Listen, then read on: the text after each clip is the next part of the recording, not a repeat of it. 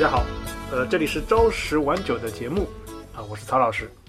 啊，今天还是我们几位小伙伴一起跟大家聊。那么聊什么话题呢？上周我们稍微粗泛的聊了一下，呃，因为《灌篮高手》这部呃剧场版嘛上映，然后造成了一些我们的一些想法。那这次这次呢，我们接着一个话题啊，因为我们可能很多人不约而同的，可能就是都会看过一些，比如说流出来的一些啊倒射啊，或一些镜头嘛啊，对吧？那这个虽然不是说我们主主观意愿，但是我们也会看一下嘛，毕竟。呃，毕竟是要了解一下到底是不是，比如说打伤亡啊，是吧？然后是什么内容？那之前包括预告片啊放出来的一些镜头里面有一些比较争议点，就是画风问题啊，比较严重的就是大家说的就是那个三 D 转二 D 的这个画面的，就是到底适不适合《灌篮高手》啊，以及这方面的技术嘛？那我们今天就呃以这个话题吧来讲讲，就是这个。动画制作啊，不仅呃是动画片，还有可能动画电影，以及它背后的一些啊发展历程嘛，让大家了解一下，可能为什么会现在大家会有这种想法，以及大家从小到大为什么现在的《灌篮高手》和当年的《灌篮高手》不一样，对吧？那我们有啊这个话题来展开。那首先想大家了解一下，就是上次之前松英老师提过，呃，一部手冢治虫的动画片，对吧？你还记得你提的是哪部吧？没有，我提的是漫画那个《火鸟》啊。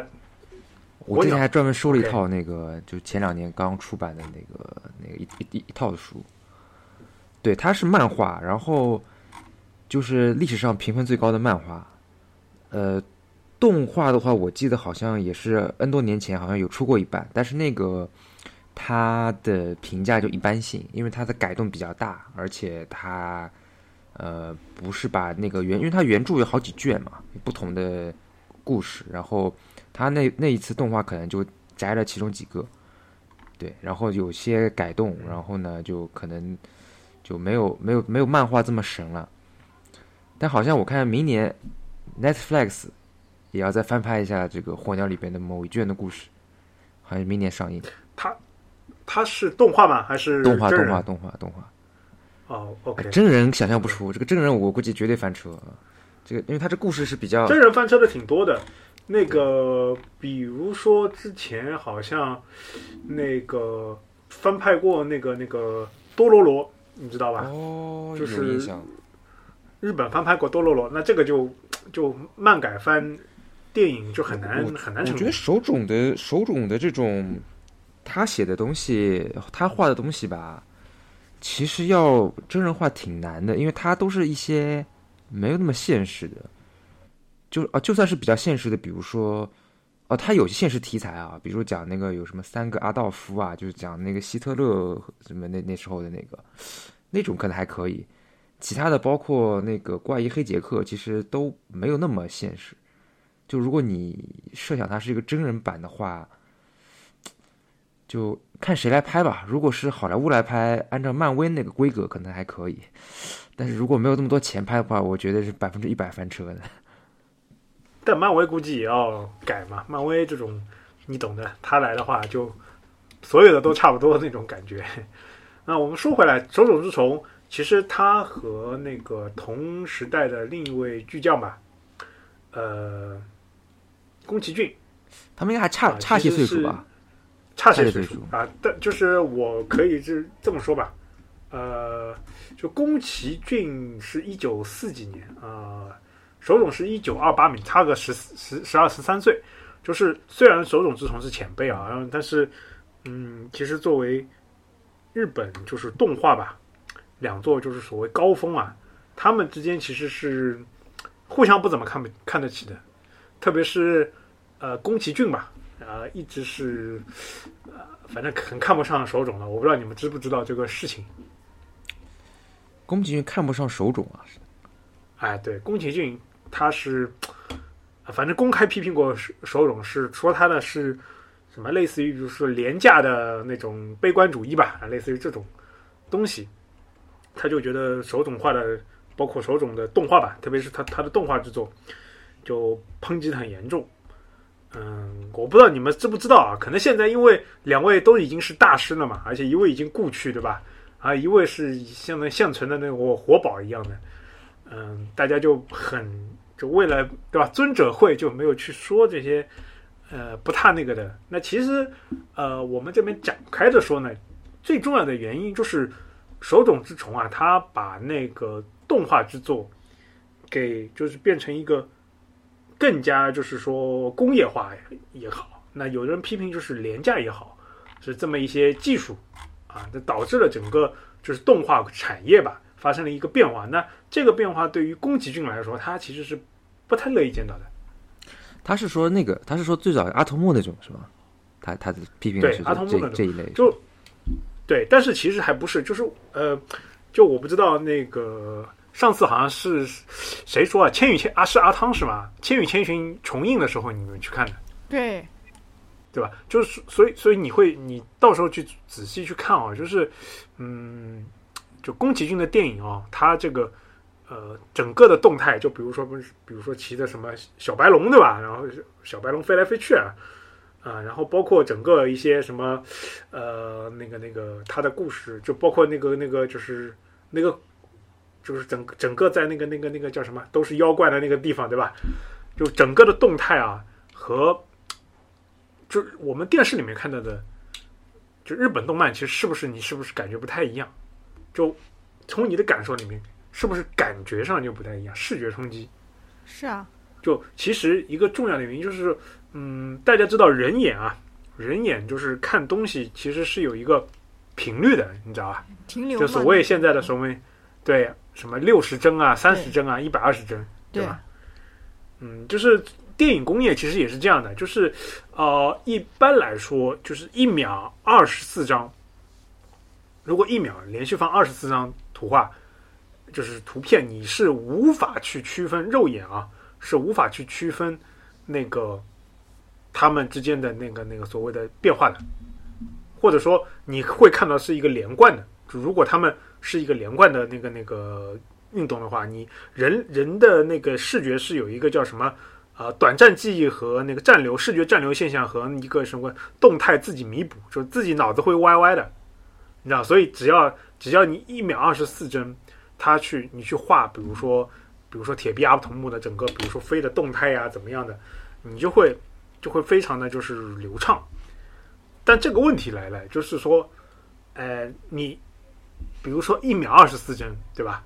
你可以想象，比如说一部电影，比如说宫崎骏的电影，有时候也会很长的吧，一什么两个小时，两个小时起起码一个小时半吧，对吧？对对，那就要花多少？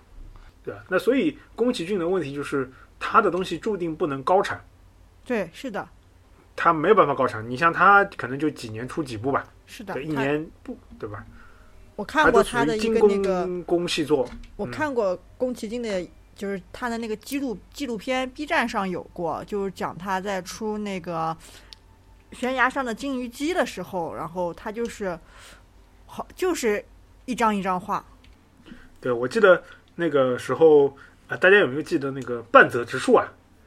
半泽直树那个有一集，有一集那个古美门是帮那个一个漫画大漫画家打官司。不是，你是李国海，李国海不是不是半泽直树。哦，对对对，不是半泽直树，说错了，都是电影人演的。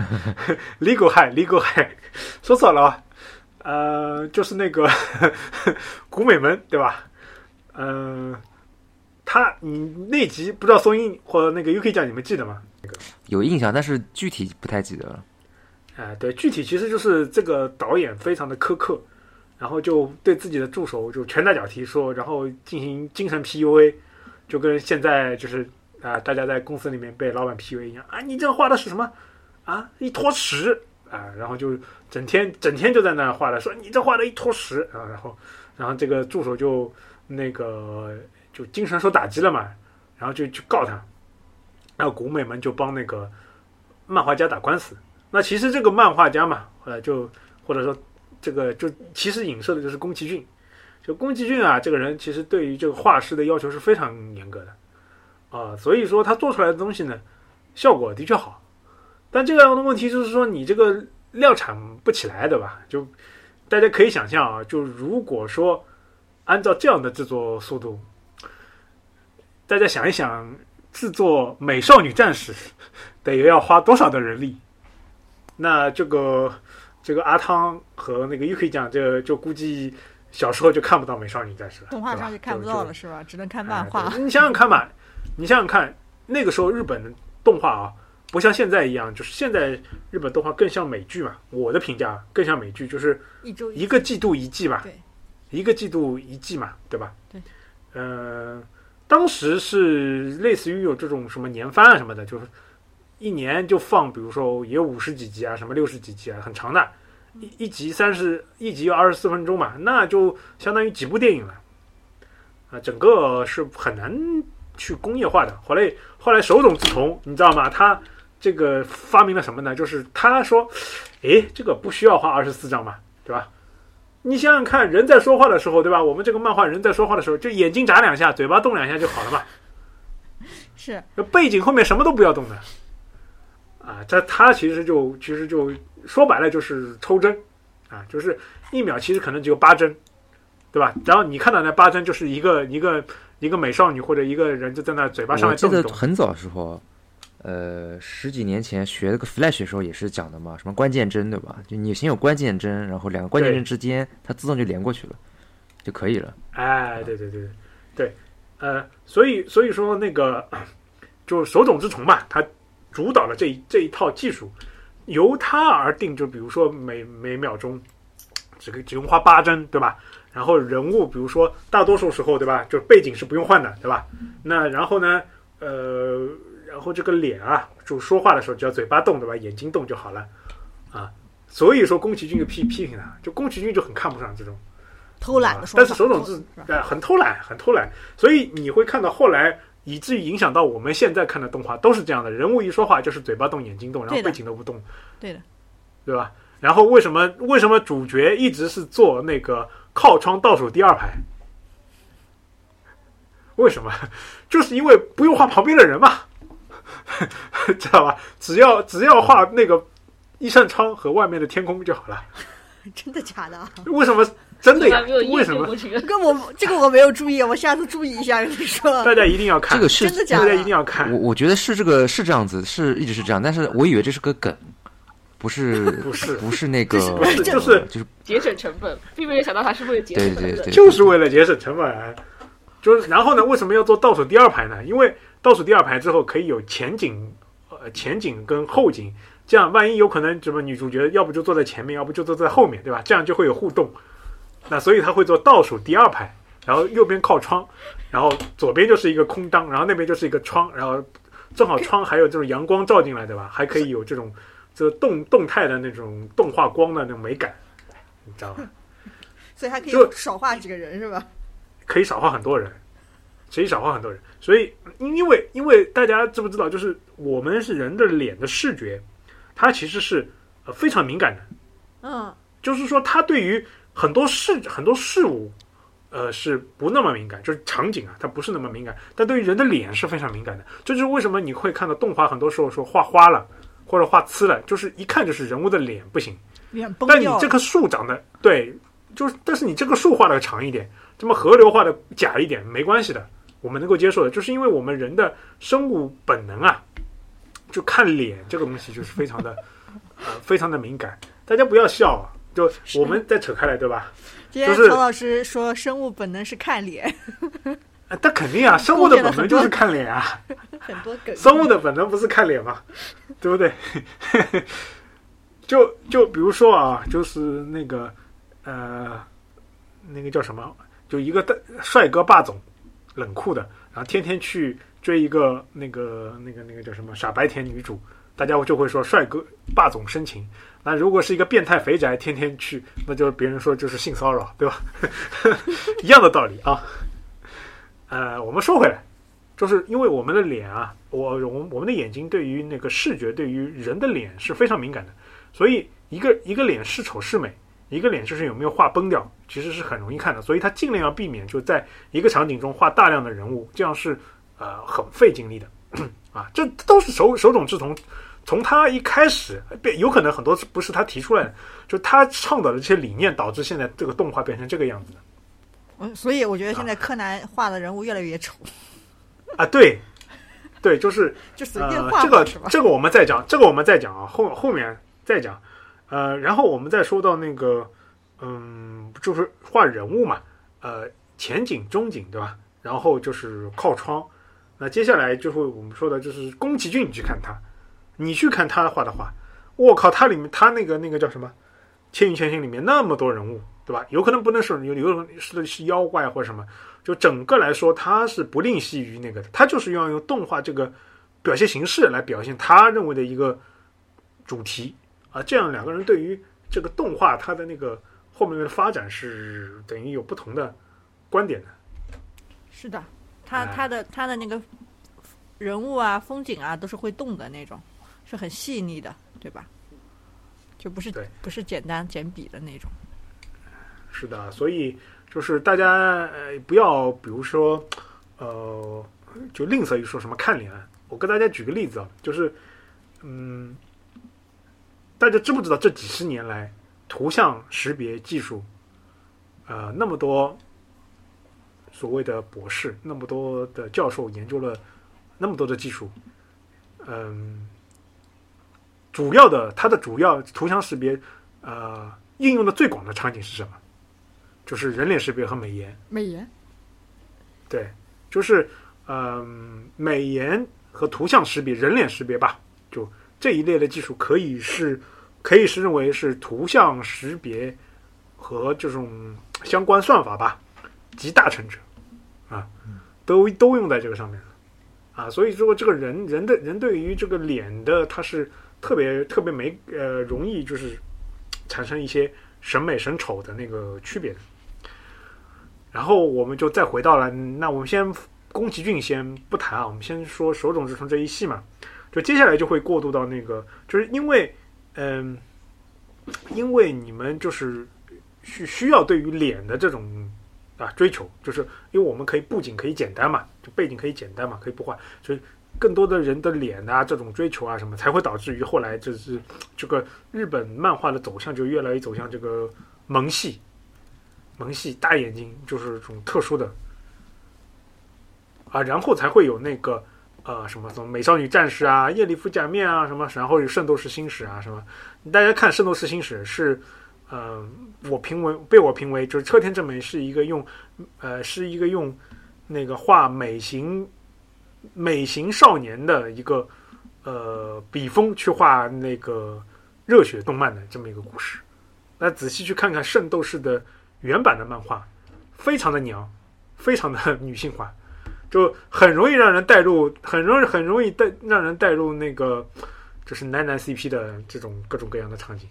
啊，非常非常容易，呃，但是呢，就是我们说回来啊，就是除了除了那个刚刚刚刚所说的就是抽帧啊什么场景，就还要说到那个松英说的那个关键帧，所以后面动画制作开始变成什么？它有那个动画，它有原画师嘛，它它有一些原画师有一些就是所谓的叫画就主笔啊，或者说比如说类似于首席啊，他们负责画什么呢？他们负责画就是 A 就是 A 场景到 B 场景的几个关键帧。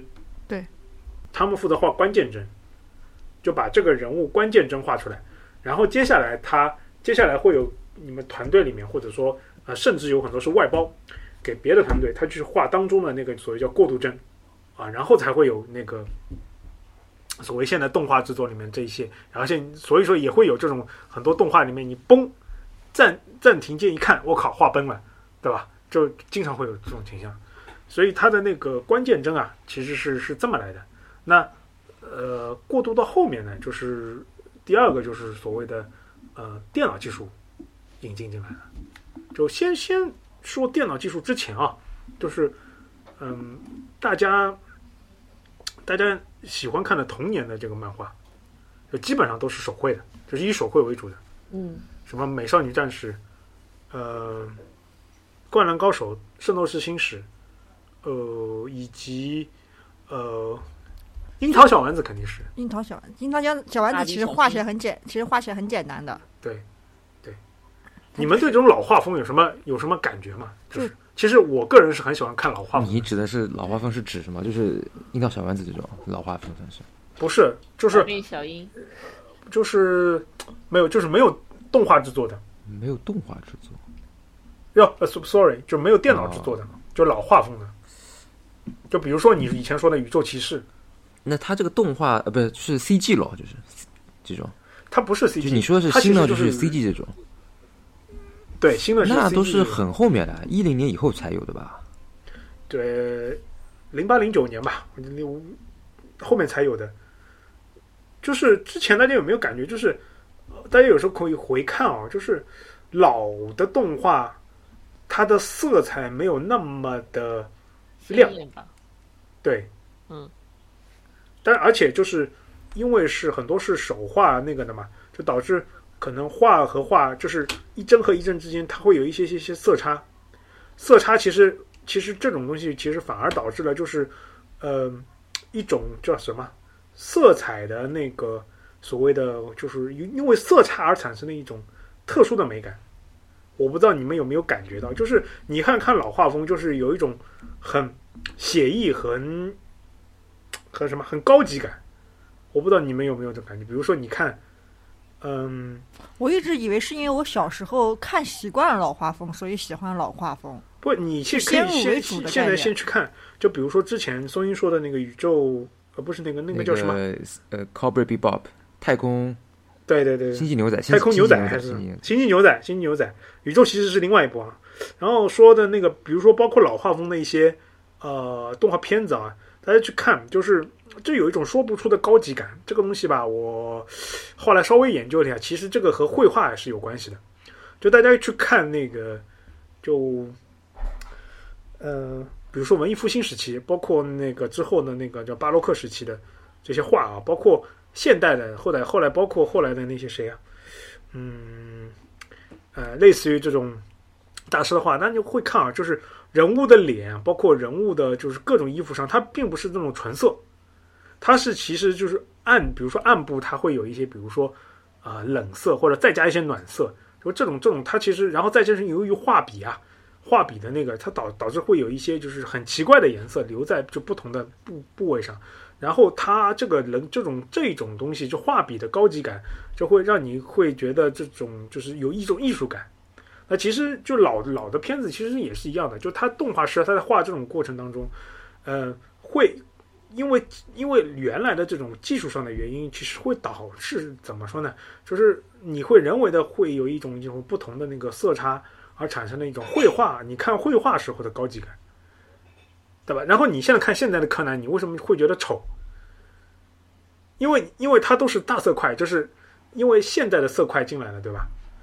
就是你会看这些动画吧，它都是比如说我画了一个柯南这个勾勾线好了吧，然后我。选中柯南那个头部，咚一下，全部就黑白了。然后我再在里面再选选一个三角，然后对吧？然后给涂涂成那个白白色，那这样就会显得那个呃，它是以这种大色块为主啊，就没有那种这种斑驳的色差带来的这这种绘画感。我好像我好像有点理解了。其实我说的再通俗一点，就是你可以认为，就是这是一种。电影滤镜的颗粒感，给你导致的一种那个所谓高级感，大家有没有？大家有没有感觉？就它没有那么没有那么鲜艳，就是就是没有那么鲜艳，但是它有一种，它有一些随机变量，它有一些人为的随机变量，加在加在色彩上，加在色彩上。因为我我我稍微学习过一些绘画技术啊，就是嗯，大家在绘画的时候就。很简单的，就是说，嗯，大家去看现在的柯南，大家现去看现在的柯南，就比如说柯南的脸阴影，对吧？他有可能，比如说他的阴影，比如说呃，脸是，比如说是一种偏肉色的，对吧？他阴影可能是偏啊偏暗一点的肉色，然后再把它的那个饱和度加加满或者呃减弱，取决于这个画师的那个动画师的他的那个是吧水平。或者说他的个人审美，这个也是有的，但是他没有办法保证在这一个色块中，他会有一些就所谓的所谓的颗粒感和这种这种绘画的笔锋。哎，然后然后其实大家去看，呃，真正的那个把大家把一幅油画啊，比如说呃，那就是比如说网上找一幅电子油画，然后去去用吸色工具去看，你就会看到，比如说这个人人的脸的肉色，对吧？然后你去看他的暗部。绘画师他在里面，你会神奇的会发现，比如说他的暗部竟然是有有这种很亮的颜色，比如说他的暗部里面可能加了一些紫色，或者加了一些蓝色，啊，这种东西，但是但是就这种东西带来的这种美感，是这种动画很难，就是就是电脑动画很难给予的。这就是为什么我们看老的，啊，比如说你会有一种颗粒感和那种就是说，比如说人物动起来，他的身身上的那个衣服颜色就有一点点不同，可以给你带来一些高级感。这个大家以后如果去欣赏老的动画片的时候，是可以稍微带一些眼光去看一下。讲道理，按照现在的技术的话，它要渲染成这个这个滤镜，应该也不是很难的事情。呃，可能因为我估计还是因为成本原因，就是讲到现在，就是说，就对，就是懒。为什么呢？就是因为就是动画技术加入了之后，虽然说在这一块的表现力呃减弱了，但是它的绘画速度加快了呀，对吧？但是还带了一个更好的点，就是我的人物的色彩可以更斑斓，对吧？第二点就是我可以加入那个光污染，啊，就是就是就是声光特效。这个大家有没有？就比如说看过那个《Fate Zero》，看过吧？嗯。就或者说《Fate Stay Night》，这可是阿 B 的那个起家的起家的那个动画。我就看过一两集。不在我的涉猎范围里。嗯，大家可以哎，但是那你有没有？那根据你们的，有没有看过那个 K？K？嗯，那个叫什么？K 就是嗯，山田智和里面演个什么剑客啊什么？Anyway，反正里面有很多光污染的啊。这个浪客剑心吗？啊不是浪客剑心，咱们待会儿再说。就是。就是很多光污染吧，大家可以仔细去看那个《Fate Zero》，呃，特别是可以去看一些就《Fate Zero》的那个 OP 和 ED，它里面有很多就是光渲染的技术和颗粒，就是所谓的那个就是光颗粒的那个粒子特效。这个东西是因为那个电脑技术引进之后，就是它的表现力才会上升的。就比如说以前你要表现，就比如说。假设啊，就打一个很好的比方，就咱们以前看《西游记》，对吧？呃，就一个人物消失了，他肯定是嘣爆炸一下，然后变成一坨烟，对吧？然后人就没了，对吧？或者说人物出来就咚一下子，下一帧这个孙悟空就出来了，啊，这个就是老的技术条件下，它只能给你呈现这个。那呃，在以前老的技术条件下，它比如说美少女那个那个叶丽，啊不，那个不叶丽粉那个。那个叫什么？变身？怎么变身？口号怎么怎么叫的？音乐来了，噔噔噔噔噔噔噔噔。当然，这个《西游记》啊，就是类似于这个。然后这个来了之后，你就会看到他浑身是那种浑浑身是那种五彩的，这种五彩的五彩的是呃那种那种特效。然后然后就然后就丝带不一变，然后就变成那个呃出来了。但是如果大家会去，大家如果会去看现在的那个。那个变身，你就会可以看到什么这种什么，呃，这一块东西咔，然后变成颗粒，颗粒状，然后变成光，然后光，然后弄在你的那个身上，然后砰一个盔甲，然后慢慢显形，然后最后变成什么样的这种，就这这一一一系列的，这个是现在电脑才会有的，啊，这个就是粒所谓的这个什么啊粒子特效，就这一系的话，其实有很多动画它都 特别的特别的那个呃。显眼吧，就是大家如果因为我们这边看的《Fate Zero》不多啊，大家可以去看那个《Fate Fate》，那个它其实是那个那个所谓叫飞碟社制作的，就他们家的就特别喜欢用那个光污染，所谓就是声光特效给你加加满，就比如说 C 吧，C 吧手上拿了一把剑，对吧？就他就会给你就是一开始是比如说是什么无形之剑嘛，它就会给你弄成那种颗粒状，然后带着这种悠悠的这种闪光的。这个在以前手绘是很难完成的，嗯，这个的话其实当然有好有坏啊。就是现在的话，就比如说大家最近不知道，估计 UK 讲和阿汤应该没有看，就是最近的死神，其实大家可以拿出来跟就是最老的那个死神对比，你就会发现就是完全是两套技术在那边制作。就现在，就比如说各种死神的什么万解啊，什么这种动作啊，就会有非常多的这种这种光光污染吧？你可以认为光污染，也可以声光特效啊带来的这种嗯所谓的加进去的那种感觉。但现在确实新的这种作品，是我感觉预算应该也上来了，所以整体制作应该还肯定是比之前要强很多的。呃，其实我这边大概透露一下，以前现在可能不一定是这样的，可能总的制作经费，呃，和以前相比也不一定，呃，不一定会高。不，但是这边意思就是说，这边是为什么？说现现在单个的成本应该下降了，就是同样是对单个的成本下降了，呃，然后呃，这里面其实牵扯到一个叫什么，嗯，叫做。日本有一个叫什么？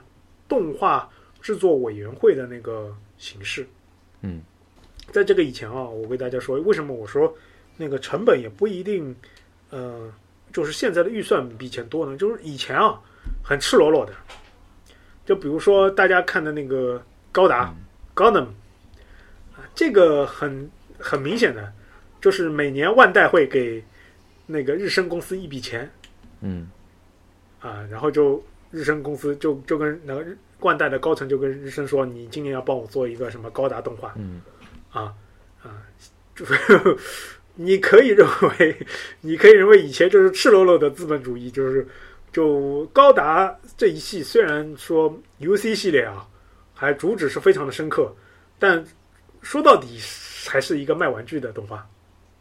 呃，就是它出来的主旨就是为了帮那个万代卖动画。啊不卖卖那个卖玩具，啊，培养交老这么一个过程，呃，但是呢，就是后面呢就没有这种这种就是万代这种就是人傻钱多的这种傻子来做这个事情了。为什么？因为一部片子如果不成功的话，亏得很大，亏本很大。嗯，如果玩具卖不动的话，所以后来就成立了那个什么制作制作什么委员会。就相当于大家是分摊入股，就是如果亏了，就不不会让一个公司因为某个东西倒闭了，知道吗？就制制作委员会这个东西，就是可以相当于，呃呃，我我也出一点，你也出一点，这个，否则亏的亏起来是很很吓人的，啊，就大家知不知道那个，就是号称史上最亏的一一部那个那个 CG 动画电影？最亏的一部啊，对，就是最亏钱的一部。CG 动画电影，呃，或者说三 D 动画电影吧，最亏的。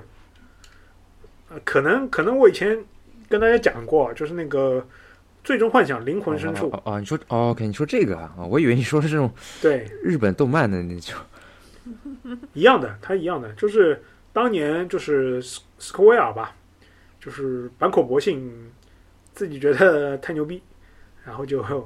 就想做电话动画导演嘛，然后就拍了一部这么 CG 动画，直接导致就一部动画啊，一部电影动画直接导致史克威尔倒闭，然后没办法，只能去找那个艾尼克斯做重组，然后才会有现在的史克威尔艾尼克斯公司。啊，是这样的，所以嗯，就真的一部动画，大家不要看这个预算，这个是很容易会让 很容易一个公司倒闭的。所以现在是制作委员会，然后呢，呃，就像我刚刚说的，现在。嗯，由于手冢治虫吧，它导致就是整个动画行业没有成为工业体系，反而变成了一种这种手工作坊。嗯，就是现在很多动画师吧，他并没有，他是一个 freelance，就是自由职业。嗯，我不知道大家知不知道日本动画师的生存惨状，就是工资比较低嘛。我确实不知道哎。工资比较低是吧？就是然后工作强度比较大。对，工资比较低，工作强度比较大，然后啊，没有一个就是没有一个正经的公司挂靠的，很多时候都是自己就是接活外包。就比如说我 A 公司我要做这个动画，对吧？然后我嗯，可能某某一集，然后我包给了，比如说呃那个某个动画制作公司，某动画制只只只制作一些关键帧，然后把一些剩下的画背景啊、画那个那个过渡帧全部外包给，比如说什么中国啊、韩国啊，包括日本。啊，他们那个在在动画师，那这些公司就是日本，那分分给日本的动画师那就更惨，很多时候再下包，就搞到后面就会变成那个，呃，就是说什么，就动画师相当于是自由职业者，那这个是很痛很很痛苦的，就没有没有劳保啊，没有医保啊，呃，没有各种各样的保障，就相当于很痛苦。与此相反的是吉普力。哎，这个这个猫的声音还不错。我的猫吉普力是猫猫是听了猫是听了那个吉普力有什么反应了吗？不是，但那个但是我觉得，但是我觉得就是像这种吉普力这种，就专门做电影的话，而且它有到这个级别的话，都不太一样吧？也不可同日而语。所以说一般那种做电对视，动画所以说吉普力，对，所以说吉普力那个员工待遇好嘛。那同样的，那个在动画圈子里面，就是京都动漫，京都动漫他们是自己养画手的，就包括京都动漫，它有比如说什么宿舍啊、食堂啊什么这种乱七八糟的东西，也给那个公司里面的人上什么劳保啊、什么各种各样的东西的，所以导致就是呃就是。京都动漫它为什么在京都？就是它这一套玩法在东京玩不着，东京是另外一套就资本主义所谓叫是压迫挖掘的这种制度啊，导致就日本动漫嘛，它整个制作的水平，现在大家是不是感觉就上不去？就而且已经就那样了。我觉得看呃要看吧，就是当然我看的不多动漫，现在我觉得就是嗯前几年几年前那个《一拳超人》第一季的时候，感觉那个制作整个是比较 top level 的那个表现，但后面他们出的也也就不怎么样了，感觉就好像就那那那那一个感觉算是有有有感觉到。啊，这个效果是很好的，很顶的这种感觉。其他的好像就没有特别特别有感觉的作品。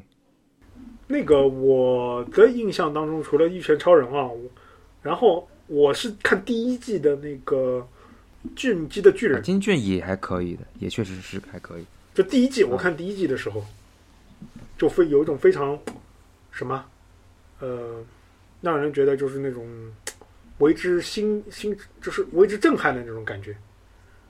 然后后来那个一拳超人，就就再也没有那种，就是什么什么，要不就热血，要不就就搞笑，能够能够打动的，就嗯，不知道不知道那个阿汤和 Yuki 讲对于这这两年的啊动画，包括那个什么，有没有什么评论？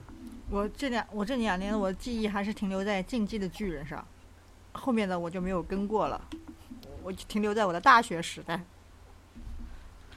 这两年我目到了古漫上，其实日漫就看的稍微少一点了，但哎是，你就是主要是没有什么特殊的题材。就其实之前，比如说会有呃比较治愈的，但是治愈的你看多了，好像也是那么个套路。然后你看看那个呃热血的，然后热血的你看看还是那个套路，就是啊，然后还会偶尔卖卖腐，然后我觉得好像也不够热血了。然后那个工工作细胞，我们俩看的最新的那个，只看过。啊，工作细胞算是最新的，就就它体，我觉得和那个漫画师，就是我可能会比较挑那个动漫或者漫画师的那个故事风格、叙述线，就现哎现在不是在放那个吗？在放新的那个叫什么《电锯人》吗？不是，哎，电锯人好像最近电电锯人不是好像霸权番吗？新新的进进击的巨人，我我现在只看死神最新最新的，我已经很久没有那个看那个了。就是刚刚 UK 讲已经讲到了一个我们接下来要讲的话题，就是就是你现在看国漫对吧？嗯，但是国漫是不是基本上都是三 D 画风？对，国漫基本上都是三 D 画风了。你觉得怎么样？就是我之前是在几年前我是有偏见的，几年前我我确实和你一样有偏见，我觉得 看起来特别不好看，然后就看起来特别就是呃没有那种二维动漫看起来就是这么色彩鲜明，或者说画风比较好，然后然后又不贴近真实，有点假。但是现在我感觉应该是技术有了很大的进步，然后就而且制作会更加精良一点，然后你会觉得其实三 D 画风你也可以接受了。你是看了什么番，你就突然觉得三 D 画风不错？嗯，一开始看那个呃大鱼还可以，但是我觉得大，然后后来我就看了那个呃青蛇劫起嘛，然后这都是电影了。然后，但事实上我看的好多国漫里面，我觉得还是二 D 画风，比如说那个两不疑，这个我觉得还是二 D 画风的。然后这个这个电影，这个电影，我们的 Yuki 老师参与了众众筹。什么电影？这个这个动画叫什么电影？这个动画 两不疑。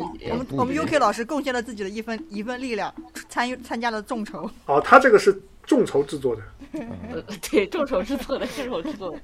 然后还有，要我突然被卡住了。然后还有就是《烈火浇愁》这种偏腐向的，我也看过。其实我觉得它也属于 CG，不属于三 D。偏三 D 的应该是那些修仙的。其实我觉得也能看看，还就。还行，但是我自己更喜欢看我，我觉得我还是更喜欢二偏二 D 的画风了。如果这么对比下来，就对比了一番之后，我觉得还是喜欢那个二 D 的画风。最近不是那个什么《三体》动画不是上了吗？你们有看吗？好像，好像被骂的很惨。没看，没看。我也没看，听说被骂的很惨。呃，还有就是最近应该有的那个《谎言》，我也看了。就是它属于那个比较，就就题材比较比较特殊一点。这一期吧，反正我觉得国漫就这几年吧，飞速发展，然后基本上我可以认为百分之七十到八十是三 D 吧，差不多啊。应该都是。但我看到我基本上不看国产动漫。还有一些，还有一些，我觉得我建议松英可以去看一下。因为因为为什么？因为就是就是呃就是。国产的动动漫，那个仙王的日常生活，它其实还是二 D 的，就是就我我喜欢看的这个还是二 D 的画风。不是，我一直觉得国产动漫它都是找那种网络小说改编的，是吧？然后我个人对这个网络小说是有点偏见的，所以我对这个实在是不感兴趣。网络小说是这样的，喜欢的人很喜欢，然后那个不不喜欢的人不喜欢吧。我就觉得我以前很无聊的一个小说是吧？也不是，就是网络小说看吧。我以前看的什么《鬼吹灯》，我觉得也还可以。但是因为你知道，他们现在这个改编的不都是那种什么修仙、什么奇幻的那那那种吗？对对，那种我真真真不行，真不行，所以就不行。其实 《一人一人之下》还挺好看的。对，《一人之下》还是不错。然后我我给大家推荐一个烂俗的，我看《斗破苍穹》也也还不错的。哦，《斗破苍穹》也看，我也看，但是它它确实是三 D 的。它的确是三 D，而且，嗯，就是妹子跟汉子都捏的非常的，就是什么到位，捏人捏人就就第一季他捏的不到位，就第二季后面就捏的非常到位，就就我的感觉吧，就是从从这个来说，我的感觉啊，就是这这就是国内的话，它从那个做三 D 游戏这一套技术出手吧，就和发展和国内的就国日本的这种还不一样，它。更多的是从这种这种所谓就是捏三 D 建模，再加上就是呃后期的这些这些所谓场景啊，然后渲染出来的那种所谓的现在就像 CG 一样的这种所谓的三 D 动画嘛，就你坦白讲，就这两年就是说捏人捏的特别越来越好看了，然后整个服饰啊、服化道啊都也非常不错，对吧？这个要承认，然后再加上。呃，整个三 D 我们就要说到三 D 和二 D 最大的区别就是三二 D 再怎么着还是要一帧帧画的，三 D 它是不需要一，就是说它主要场景嘛就不需要一帧帧画的，它是先建一个模嘛，它可能有一个人体的模型啊，但这个其实跟做动画其实是有呃，就是和做游戏其实是有一些类似的，它有一个人物的建模，然后还有个场景建模，对吧？这个可能都。都都和那个，比如说这些做动画的公司，比如说某讯啊，啊，就是对吧？这些这些他们其实就是本来就有这种人才嘛，就做场景啊，做呃动画，对吧？他们把这些人拿过来，就捏人捏脸，对吧？捏的美一点，呃，比如说比如说某某水寒啊，某某那个什么某侠情缘啊，什么这里面的人都捏的很好看的嘛，对吧？就把这些建模拿过来，然后。嗯，把一些情节加上去，然后渲染出他们的动作，啊，整个的话就是，呃，人就是没有没有那种就是一帧一帧之间，呃，有时候失真啊，或者有什么那种什么偷工减料带来的一种廉价感，反而就是在表现力上可以更上一层。这也就是为什么就是井上雄彦他会选择那个三 D 转二 D 来作为就是灌篮高手的这么一个表现形式。这个我们回到我们的一开始的这么一个主题了，就是 call back 了吧？就是对，就是井上雄彦这个人其实是一个怎么说呢？他其实不是一个典型的那个赚钱的靠赚钱的漫画家，我是这么认为的。就这个人是有一点点艺术追求的这么一个呃漫画师吧，我觉得。所以他对于这种灌篮高手的追求，更多的我理解就是他是很想能够表现好，就是就是打伤亡工业就这么就运动漫，他在他心中就是只是一种真实系的表现。对我能够啊，大家可以，我觉得这个很理解，而且其实我个人觉得，我看他们就是最新的这个剧场版，对吧？呃，我觉得他其实人物形象就是原来漫画后面的那个画风啊，就是我不知道是不是很多人他们没有看过漫画，他就只看的那个以前的那个 TV 动画版。其实我觉得他这个剧场版其实就是人物的画风形象是和那个井上后面自己的漫画是一致的嘛，是一样的嘛。就我唯一有一点就是，呃，有一点不是特别就觉得做的不够好，就是他那个就人都太干净了，有一点，他好像这个汗啊，然后包括他这个，就是感觉有点太太太亮了那种感觉。对，就是没有把人物的那个啊，这个也没有怪，不能怪他嘛，就是人物在运动情况下，浑身散发出的这种运运运动的气息，他没有。完全不一样，但是他在动作的流畅度和衔接都没有，而且他把一些我看有些战术都拍出来了嘛，就是挡拆，然后对。接球假动作三威胁，这个他都拍出来了嘛。然后还有那个泽北最后最后一个一攻那个，就是就是乔丹复刻嘛的 shot 嘛，就快攻啊，快攻，然后找干拔，对对吧？就这个还挺这还挺牛逼的，这他这就这这一帧做的，对。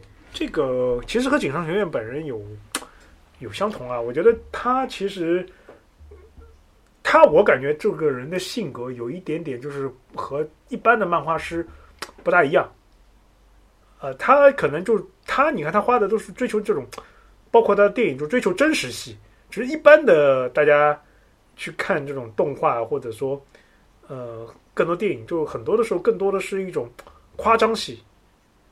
你可以认为是艺术的夸张，但是夸张到一定程度，可能你就觉得像像像杀人网球，对吧？就一般来说啊，大家去看，一般来说，日本的动画、动画电影和动画的那个所谓的哦，运动电影和运运动的那个那个动画片嘛，它强调的是一种呃，怎么讲绝招？强调的是一种绝招，就是人，比如说哇，跳起来，对吧？然后猛虎射门，对吧？好像我听说说这个绝招这个东西啊，是车田正美想最先想出来的，就就是在在他那个《圣斗士》在之前的这个这种这种少年漫画里边就没有这种绝招的。但是这样这样呢，就是这样的话，就是就大家都有点没有差异化竞争，他就想出来就是绝绝招必杀必杀技这个东西。嗯嗯，对，就这个东西其实。就是你想想看，就是这种绝招出来了之后，就就很就呃，就是打斗就变得很怎么说呢？呃，我给大家举个例子，就类似于呃，比如说剑次郎出来了，对吧？就是那个北斗神拳，剑次郎出来了啊，北斗什么北斗百裂拳一打，对吧？然后一般的杂鱼肯定就爆掉了，然后大 boss，然后完全没有那个什么感感觉，然后大 boss 再一套什么什么什么拳，对吧？然后就就这个。绝招以上，你知道，就是这个运动啊，包括战斗会变成什么？会变成那个回合制啊，是，就会变成回合制，就相当于那个大家看《龙珠》啊，其实《龙珠》是一部那么伟大的漫画，它也，但是它也没有逃脱那个不，这个龙珠绝招啊，不是不是回合制啊，《龙珠》还不是回合制啊，《龙珠》它没有逃脱到最后，还是要靠什么放波，还是要靠什么元气斩这种来的，就是。我没有说他完全是这种啊，就是说他也很难逃脱这种，你知道吧？这里面的。但是龙珠，我我我们有空专门来讲一期。这个当然，UK 讲跟阿汤估计是完全不想参与的。就是龙珠的这个这部动漫，龙珠我也 他为什么那么牛逼？我我也看过，小时候电视上放啥我都看过。我觉得龙珠龙珠真的是一个呃伟大的动漫。我我我从小就是觉得，比如说那个。那个什么胶囊那个东西，如果改哪一天能够就是实现在真实的社会，我觉得将会将是一个伟大的创创举，将是一个龙珠肯定就光这一个想象力。其实我觉得就是龙，再扯扯出去啊，就龙珠的话，其实我觉得啊。就是虽然很多人觉得，就比如说他拍到什么沙奴啊，然后布欧就觉得不行了嘛，就是说画到这个这两段就觉得，就鸟山明这个已经不太行了嘛，而且也不是他自己想画，对吧？那个编辑就出版社就要求他画，但是我个人觉得，就是我自己看的话，我觉得后面都还蛮好看的，其实，而且他的后面也有新的概念嘛，什么合体，对吧？然后这种什么撒旦啊这种，你看他就是他还是有些新的创意 idea 的，我觉得。我们这这稍微扯开啊，我们可以稍微讲一下《龙珠》。那个《龙珠》，你看啊，他虽然到后面那个鸟山明，其实他这个人是被那个编辑挖空了嘛，但是很很明显看到那个《龙珠》结束之后，就是鸟山明很难出手这种长篇的嘛。他应该不画，他也不画别的东西了呀。对他不画了嘛。然后你看他出那个从那个纳美克星，对吧？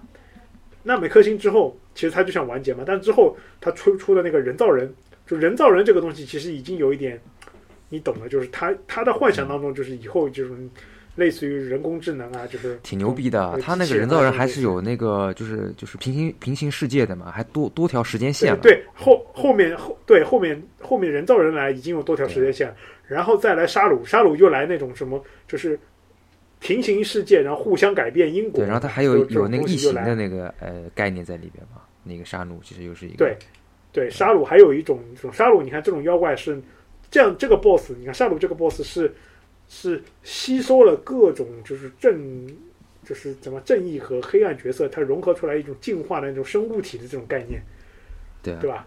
然后到它，而且而且后很明显就是沙鲁到最后面，最后它完现完成体，你会觉得沙鲁没有那么没有那么恶心，是是。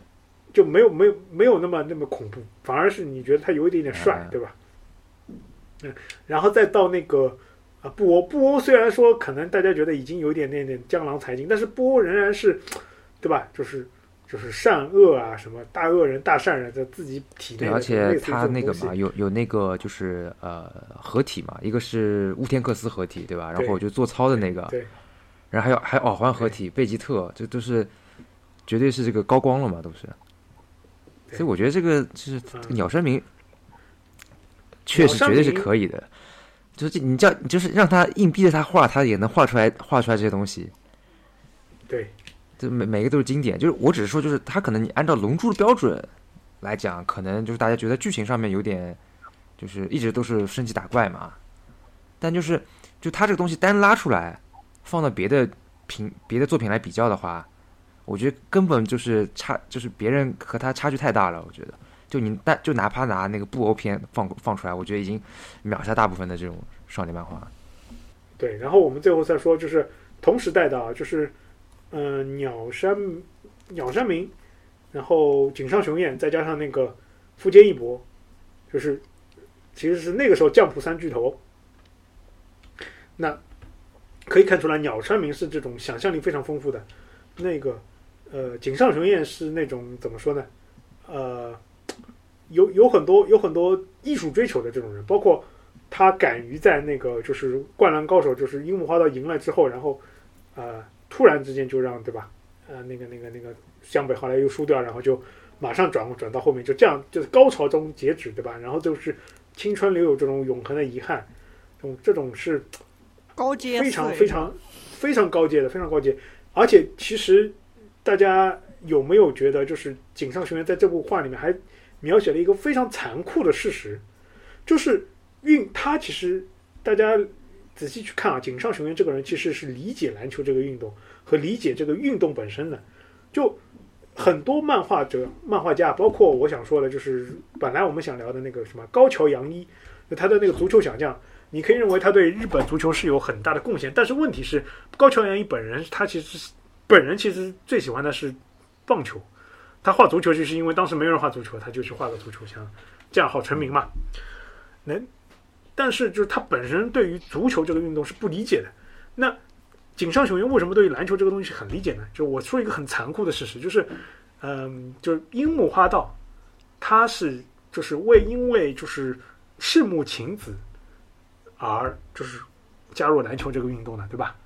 然后才，然后在一路过程中，就是就短短的几个月过程中飞速成成长，然后成为一个天才，对吧？然后最后可能最后他升华了嘛，说从一个对于男女之间就是这种情感升华为就是他对于这个运动的热爱和青春的追求，这个在后面升华。但是他整个其实讲了一个非常残酷的事实，就是运动本身和你多少和和你有多努力不一定那么有关系，就很有可能天赋决定一切。就你如果没有樱木花道的身体和没有樱木花道硬物天赋，你再怎么努力，可能都没有办法达到樱木花道这个成绩。这就是为什么，比如说一开始，呃，那个女的说啊，对不起，我喜欢是篮球部的小田，对吧？那个小田后来在那个动画里面又出现过，就是就是被樱木。就就打不过樱木嘛，对吧？这这个是非常残酷的，就是你要知道，运动本身很有可能和你多努力其实是没有关系的，呃，有可能是身体天赋主导一切，这个其实是非常非常残酷的。大家仔细去理解，就为什么，就为什么，比如说，在很多人，比如说看不惯姆巴佩，对吧？但是人家世界杯和那个大巴黎表现就很好，就是因为人家身体好啊。对吧？人家运动天赋好啊，跑得快，对吧？然后射得准，对吧？就就包括那个哈兰德一样的，运动本身就是身体天赋是非常重要的。就井上雄彦，就这部片子里面，其实大家仔细去回味一下，隐含的就是流川枫啊，他当然也很努力，但是和他本人的身体天赋也是很有关系的。啊，这个东西其实呃，我们比如说某天拆开来去讲一些，就是古老动漫。背后的一些哲学，包括我们刚刚说到的《龙珠》啊，包括《灌篮高手》，这里面就是有非常多的。所以说，他通过这一次呃动画吧，啊，我觉得他选择三 D 转二 D，嗯，可能会有一些刚刚想说的一个表现力上的不足，但是他为了能够体现这个运动这个动画的本身，我觉得他其实有他自己的选择的。呃，同时我们也看到，我感觉啊，呃，我们国产的那个三 D 动画。其实已经走在了一个比较前列的那个地步上，就是我是非常期待，就是在后面有，比如说结合古风啊，包括这个《三体》啊，就很很多优秀的故事能够有一些呃怎么说名垂千史的作品吧。嗯，我觉得还是看剧本啊，然后就是不一定，就是可能不光是看那个画面或者是作画吧，其实。我在想，就比如说你像好莱坞的三 D 的动画，应该是就是最牛逼的，对吧？呃，包括投的钱啊各方面，但他们他们的故事其实都是一些，就有点就就就比如说像皮克斯，mediocre，就像皮克斯，然后梦工厂那些，有点像麦任天堂，就是全年龄，但是它就游戏性很好，就给我这种感觉。就包括就就就就是。每年其实如果他们出的话，肯定就是最佳每年度最佳电影动画电影都是那些，都是都是他们的嘛，都是都是梦梦工厂他们的那些出的一些东西嘛。但他们你看，他们这个内容其实没有特别，就说好像怎么样，它都是一些比较，也不说低幼化，但它就是那种全年龄向的那种感觉。那国产好像还没有类似的吧？可能有吗？我不知道。就反正如果现在是走那种仙侠的话，我估计肯定就不是那一套了。而我觉得，而且我在想，最好是有没有那种现实题材的？可能，我觉得可能《三体》要看走向吧。我觉得现实题材的可能以后会有，就借助于三 D 动画这种表现形式。啊，那我们今天聊了那么多，嗯，其实一个是给大家稍微科普一下吧，就是动画制作的时候。就是一路过来的一些历程，就是导致大家比如说回看老片啊，嗯，看柯南，哎，一开始那个柯南长这个样子，后来最后现在柯南长这个大饼脸，对吧？嗯，会有一些啊清楚的知道为什么这个画风不一样啊，也会对于就是中国的啊三 D 的动画吧，会有一个嗯，希望这个技术吧能够越来越好的技术能够找到一一些非常好的那个剧本和那个情节。给我们带来一些更加好的作品。那今天的节目就聊到这边，啊，感谢大家的收听，拜拜，拜拜。